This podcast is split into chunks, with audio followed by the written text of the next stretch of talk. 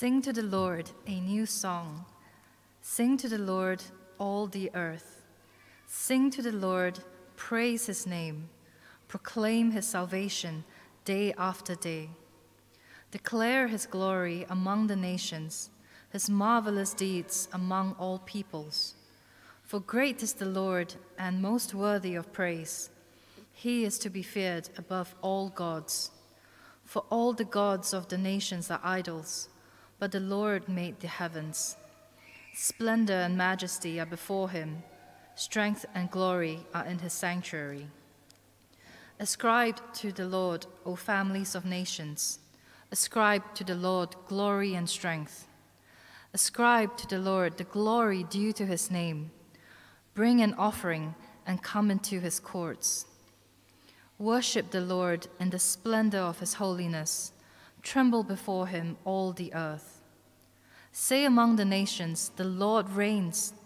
The world is firmly established, it cannot be moved. He will judge the peoples with equity. Let the heavens rejoice, let the earth be glad, let the sea resound, and all that is in it. Let the fields be jubilant and everything in them. Then all the trees of the forest will sing for joy. They will sing before the Lord, for he comes, he comes to judge the earth. He will judge the world in righteousness and the peoples in his truth.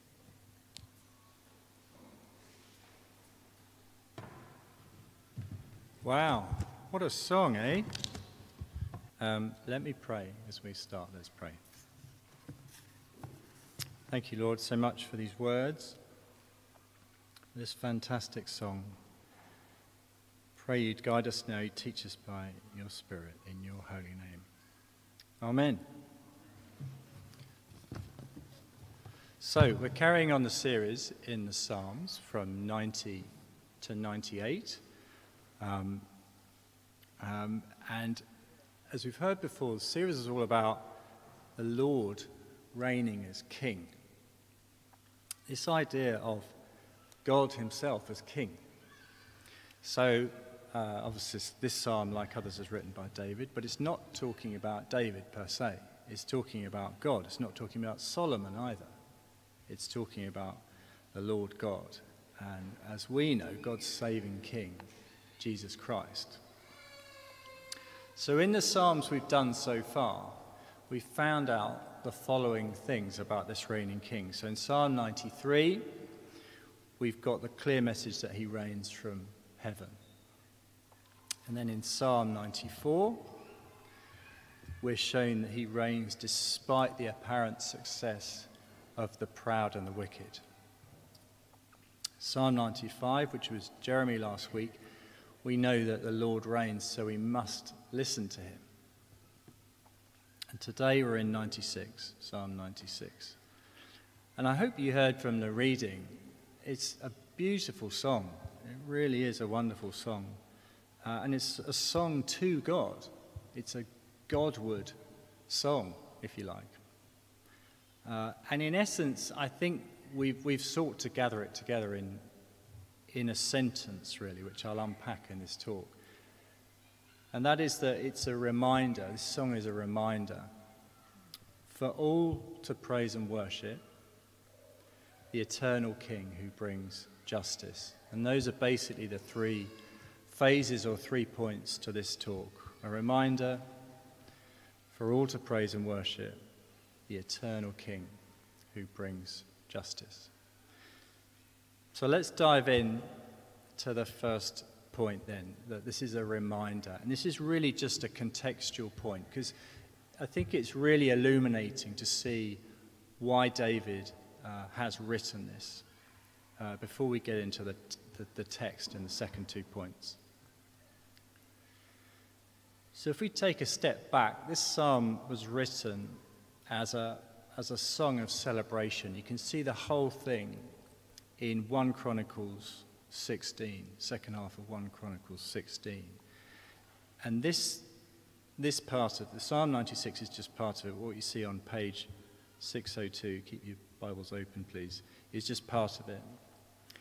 And it was written, commissioned by David, written by Israel, for Israel, as David arranged for the public procession of the ark to be brought back into Jerusalem. The Ark of the Covenant, which you remember was the uh, holy receptacle of, of the stone tablets with the Ten Commandments on. Uh, and it signifies so many things. But let's just think a bit about why this song and why that glorious procession. If you think about David at this stage, um, he's just, he hasn't been made king of Israel very long. He's anointed by uh, Samuel when he was quite young. Samuel, God's, God's prophet, key prophet at the time. David's just pretty dramatically defeated the Philistines several times. Um, and he sees God's hand in all those victories. He's prayerful, he commits the battles to the Lord before they occur, and he's, a, he's an amazing champion. Incredible, incredible victories. And David knows the Lord has done both of those things. He knows the Lord's hand is in him being a king, he knows the Lord's hand is in the victories over the Philistines. And by parading the ark through Jerusalem, it's this huge reminder to Israel to re celebrate God's greatness, to rejoice. So, you know, as the ark comes through, it, it, it makes them think of, of key things, doesn't it? It particularly makes them think of, of the, the mercies and benefits of God's law, of the Ten Commandments held in the ark. Um, but also, it makes them, it's a reminder of God's salvation. You know, the idea of the mercy seat on the ark and the business of the sacrifices dealing with sin and answer to sin, which, which, which they'd have known, and of course we know is, is, is in us, frankly. But both of them are about justice, aren't they, in a way? The idea of God given commands to bring justice and the idea of an atonement for our sin, which is unjust, so atonement brings justice. But that's not all, because in the process, the ark's also a reminder of um, God's other promises. If you think about his promises to Abraham before that, unconditional promises, blessings, a people, a land, um, that would, that, that, those promises would have been triggered too as well. And also his deeds as a creator, as the redeemer of Egypt, uh, of Israel from slavery in Egypt, and the recent victories over the Philistines. So, can you see how David arranges this sort of joyous procession, bringing the ark into Jerusalem as a massive reminder, a rejoicing um, to the Israelites of just God's, the range of attributes that form God's greatness. And I was thinking about, about the scene, and I was thinking about us, and I thought, well, okay, fine, but what does that mean to us? And then it occurred to me that which was pretty obvious, frankly, that we really need reminders, don't we? We really need reminders. Um, you know, our capacity to forget God is considerable. if you think about those crazy busy days where you only remember you're a Christian at lunchtime or tea time, you know those ones? I've had a few of them, and I'm not alone. If You think about waking up in the morning and just knowing, you know, kind of knowing your own wrongness. John Stott says we wake up in the morning with the cake of sin upon us. You know, I think it's a lovely idea of like, I better get that Bible open and pray because that cake of sin isn't going to go anywhere otherwise, you know. Um, and our capacity, just going back to forgetting God, our capacity to forget God is just huge, right? We, we might worship our jobs or our interests or our families you know, when we've got a day off, we'll just line, up, line it up to do whatever we fancy half the time. This is totally normal. Our capacity to be distracted, my capacity to be distracted is phenomenal. You know, whether it's spending too much time focusing on the war in Ukraine, you know, cost of living, climate change, seemingly useless polity, you know, just how much worse can Manchester United get, you know, you know, who knows, right?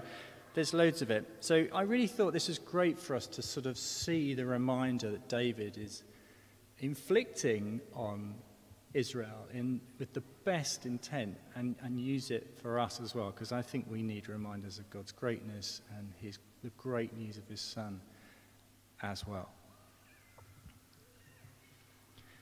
Okay, so let's turn to the second point then, the second area, and really get into the text. So, the second emphasis I wanted to bring out was, was basically captured in verses 1 to 9, that first block. And it's, it's a reminder for all to praise and worship, this em- emphasis in these words on both praise and worship. So look, let's, let's just get, let's get eyes down and get into the text on page 602 again and just see where that comes out. Because if, you, if we just look at verses 1 to 3 initially, where the focus is massively on praise. Uh, and what's going on? Well, look, singing a new song in the first verse is what's going on. It's a new song, praise. Sing is mentioned three times. It's emphatic. Sing, sing, sing. There's a real tone of rejoicing, you know, like Paul when he's telling us to always rejoice in Philippians 4. And, you know, it's, it's, this is a new song. It's fresh. It's a fresh communication of praise. There's no dust on this one. This isn't an old cheese from the cupboard. This is new. It's fresh. And then the verbs keep coming. So if you look at verse 2, proclaim. What do we proclaim? We proclaim his salvation day after day. Keep doing it. Don't stop. The verbs keep coming in verse 3. Declare this time his glory amongst the nations, his marvelous deeds among the people. Marvelous deeds. Just David's trying to get them and us to look at what God's done. Look at what he's done. It's amazing for Israel at the time. They've defeated the Philistines, these awful, horrid er-, enemy. It's such a great gift from God, that victory. And then look at us now. It's even better for us now. We know the Lord, we know the gospel, we've seen what Jesus has done. So then move on to join me looking at verses 4 to 6. This is the next block, the next three verses, verses 4 to 6. The focus is much more on the sort of why of praise. We're still on praise, but much more of the why. You look in verse 4, he's praiseworthy. He's worth it. So many things aren't, but he's worth it. He's worth praise. Verse 5, he's real. He's not an idol like Dagon. Do you remember the Philistines' god Dagon fall over in his own temple if the ark's around? Our God's real. He's a creator, made the heavens in verse 5. He's strong. Verse 6, he's glorious. That's the why. And then let's keep going, verses 7 to 9. This is, the other, other, this is the final block of three in this, in this, in this section you're on to worship. You know, what does that look like? We've got verbs again. So ascribe to the Lord. Ascribe to the Lord. What does that mean? Acknowledge, you know, give him his due. Ascribe to the Lord glory and strength in seven. Due to his name in eight. Bring an offering to the courts in eight. Serve him. You know, again, you're down to verbs and action. Worship the Lord in nine. So let's sort of try and gather all that together. What have we got? And I think we've got a really glorious call to action, haven't we? To praise and worship. I mean, look at that list of verbs from 1 to 9 sing three times, declare, proclaim, ascribe. It's calling us to live God, isn't it? To project God, uh, to do these things, uh, to be outward to be outward with the gospel, uh, to tell of God, not to hide him. Uh, for Israel, you know, calling them to declare their God. And for us now, you know, declare the gospel in all our contexts. We'll talk about that in a while. But I think these are beautiful, helpful commands by David, really calling us to action, call to arms, if you like. And I think it's great to look at who this is aimed at is everyone. No one is left out. It couldn't be more inclusive. Verse 1 is all the earth. Verse 3 is among the nations. Verse 3, among the peoples. Verse 7, family of the nations. Verse 9 is all the earth. It's everyone. 7 to 9 seems especially, verses 7 to 9 seems especially focused on the Gentiles for the context of Israel. And so imagine for them hearing that song written by David and the Levites and seeing that it meant the potential for them to invite a Philistine to the temple. Imagine how they must have felt about that.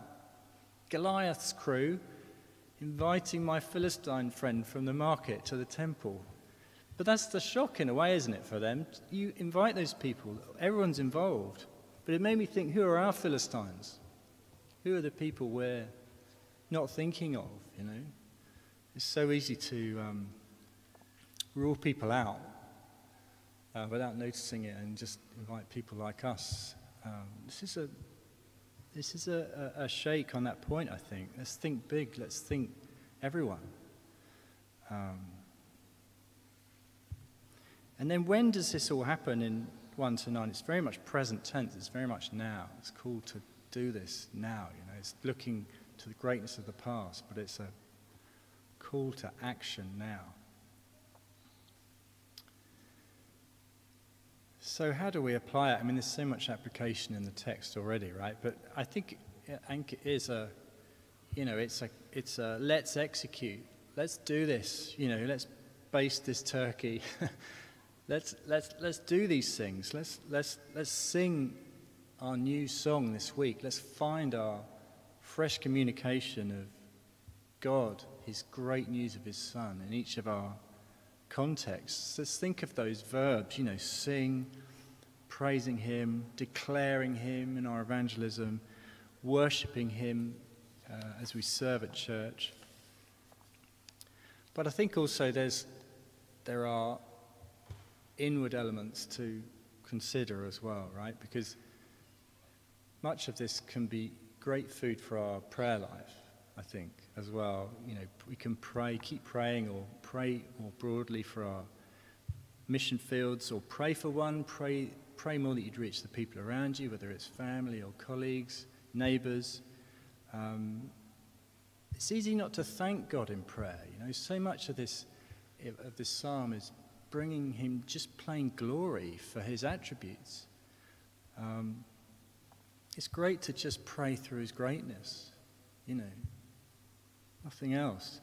I think it's great to pray for new ideas about how to reach people with the gospel as well. Pray for courage and boldness because, you know, some of this is quite scary, isn't it, for us? Most of us aren't natural evangelists, maybe none of us, frankly, in our sin, but it's good to pray through what to do. We can be idealists at times, it's fine, it's normal. And I think, you know, it, it really hammered home to me the need to just to just try and be in the Lord's Word at one point every day, just really get a verse out at least, or keep going through a good book, or just to be prayerful, just to engage with Him, so we can do this. Okay, so, and then the third point, linking into the third point, we've got sort of additional elements of the, of the why of all this, right? And with our third point, we really get to David's crescendo in this song he's written with the, with, with the Levites. Because in some ways, the third point really gets the sort of the signature piece of the whole song. And this is the reminder for all to praise and worship the King who brings justice. The King who brings justice. So let's go back to the text. Uh, let's find him in verse 10, page 602 still, verse 10. Say among the nations, the Lord reigns. Notice it's all the nations still. And you've got another massive verb, say. And the Lord reigns. He is king. Verse 10 goes on as to why. Why say that? Why say that to the nations? The world's firmly established, it cannot be moved he will judge the peoples with equity. It's just the way it is. So let's say it. That's what this verse is calling on. The world is set, it's done, he's got it. He will judge. He will judge. And then stay with me if we go back to verses, the block 11 to 13, because this is where the song really builds. And creation, the whole of creation joins in. So look from verse 11. Let the heavens rejoice. Let the earth be glad. Let the sea resound and all that's in it. Let the fields be jubilant and everything in them. All the trees sing for joy. This fantastic idea of the whole of creation singing, worshipping. Can you imagine that? It's just incredible, isn't it? Why? Back in verse 13, for he comes. He comes to judge the earth. He'll judge the world in righteousness and the people in his truth. So it's this idea, this amazing idea of hello, universe, hello, earth, hello, creation. Sing a song of utter gladness because he's coming. Heaven, earth, creation. He comes to judge. That's the joy of the song. That's the rejoicing. it's a little bit of a surprise, isn't it? We very often think of judgment in, in gospel terms, which is quite right, which is salvation from sin, and that when we die, our sins are atoned for and we go to heaven. And that's the good news. And if you haven't heard that before, come and talk to Jeremy and I afterwards, because that's the main deal rescued by Jesus. But this is making a slightly broader point around it's of utter worshipful joy and rejoicing that just that this king comes to judge. So, you know, clearly it's something we should tell others. And you've got this idea of a wonderful rule, a wonderful justice that creation should um, rejoice in as we look into this beautiful future. So I thought we should unpack that idea a bit, just to sort of dwell on justice a bit and what it can mean, because we know, we know about the ultimate justice of the gospel, as I've said, of, of, of our sin being atoned for, and Jesus achieving that on the cross. And our salvation is the most amazing thing in the universe as won by Jesus. Let's also see here, as part of that, this idea of him bringing true justice as king, true rightness prevailing. So if you think about the idea in Isaiah 11 of uh, it was a prophecy of Jesus in verses 1 to 6, and he brings peace, he brings fairness, he brings defense for the weak, he brings a genuinely just rule. This is a true champion, isn't it? This is a real champion. So if you think, if we, and we apply that to the levels of injustice that we see in the world, right? So we know, we know of, of, of, of, the sin of, of, of man and woman in Romans 3. No one's righteous, no one understands, no one seeks God, all have turned away. So we know of our sin. Uh, but we also know of the fall of man in Genesis 3, this inherently broken world uh, that we walk through. So the more you unpack that, the more you see um, so many levels of wrong. So the more I thought about this, the, um, the worse it got. So if you think about ourselves, right? Let's go. Let's go start ourselves for a minute. I'm going to start small and go big. Okay, so let's start small. Um, we so often disappoint ourselves, don't we? And that can be a good thing or a bad thing. You can be sort of perhaps righteously disappointed in yourself because you want to meet God's standards a bit better but you're still disappointed. Well, the other one is you can be sort of wrongly disappointed because our pride's been pricked and we haven't attained to whichever standards we fancy that day. Either way, there's wrongness, okay? Right, let's get a bit wider now. Let's think about closest relations, so spouses, close friends, family. Range of things we can get wrong with those close to us are many, aren't they? We know this, right? Um, we can be unbalanced about things, we can be insensitive, we can be oversensitive, we might not realize we're doing either of them, we might say sorry, we might not. There's loads of things at that level I think we could all attest to. Then you get to the workplace, Okay? Has anybody got a completely clean slate in the workplace? I know I haven't. You know, we've all got stories. Some people are nobler than others, but then you get to the locality, right? If a fifth of the things that Islington Council are charged with as doing wrong are right, they're not doing that well, you know? Nationally, nationally, I can't remember a time when the UK felt so fragile and weak and when the polity was so incredible, frankly, and when you felt that the business of holding society together was being done, frankly, so badly. Um, internationally, take your pick. Climate change, creation's been abused for profit for decades. Uh, whether it's battery farms, indiscriminate mining, throwing chemicals into the food chain, it's gone on for a long time. Wars, you know, war in Ukraine, average age of Russian soldiers is 19.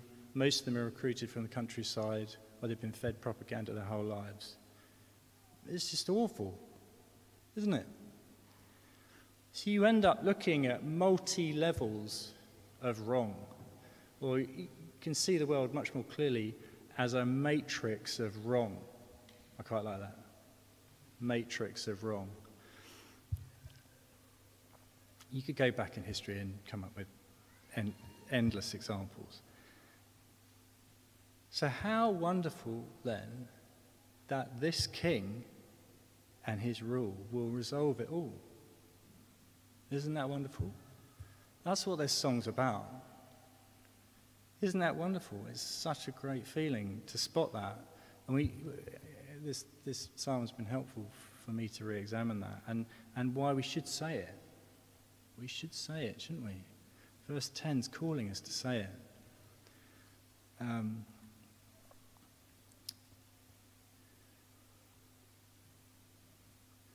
so I think really digesting that point is, is key to this. Um, knowing this psalm, just considering the beauty of true justice that the Lord will bring. Also, knowing the incredible eternal beauty of his salvation through the gospel, of course. Um, Jesus is coming to bring good, real, true rightness, fairness, faithfully done. It's wonderful. He is our true champion. Uh, and we know from human leaders, human leaders just aren't like that, are they?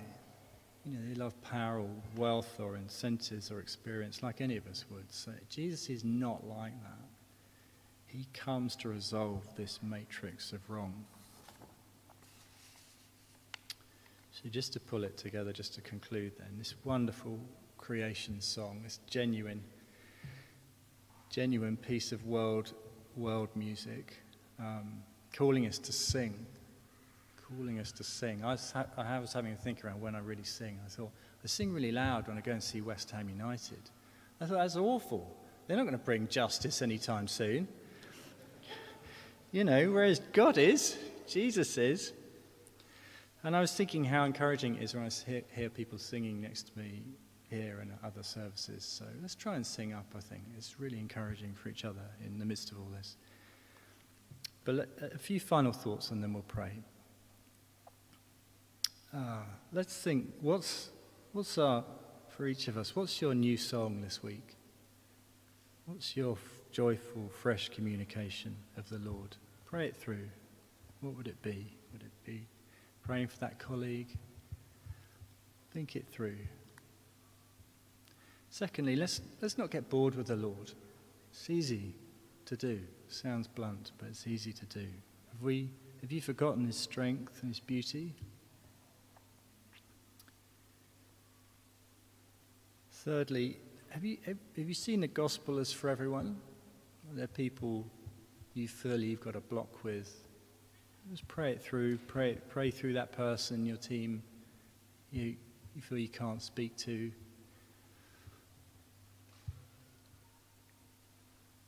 lastly, pray through and think through just how wonderful this true justice is. How great it will be when God brings it. Share examples with Christian friends around you. And let's say amongst the nations, the Lord reigns. Let's pray.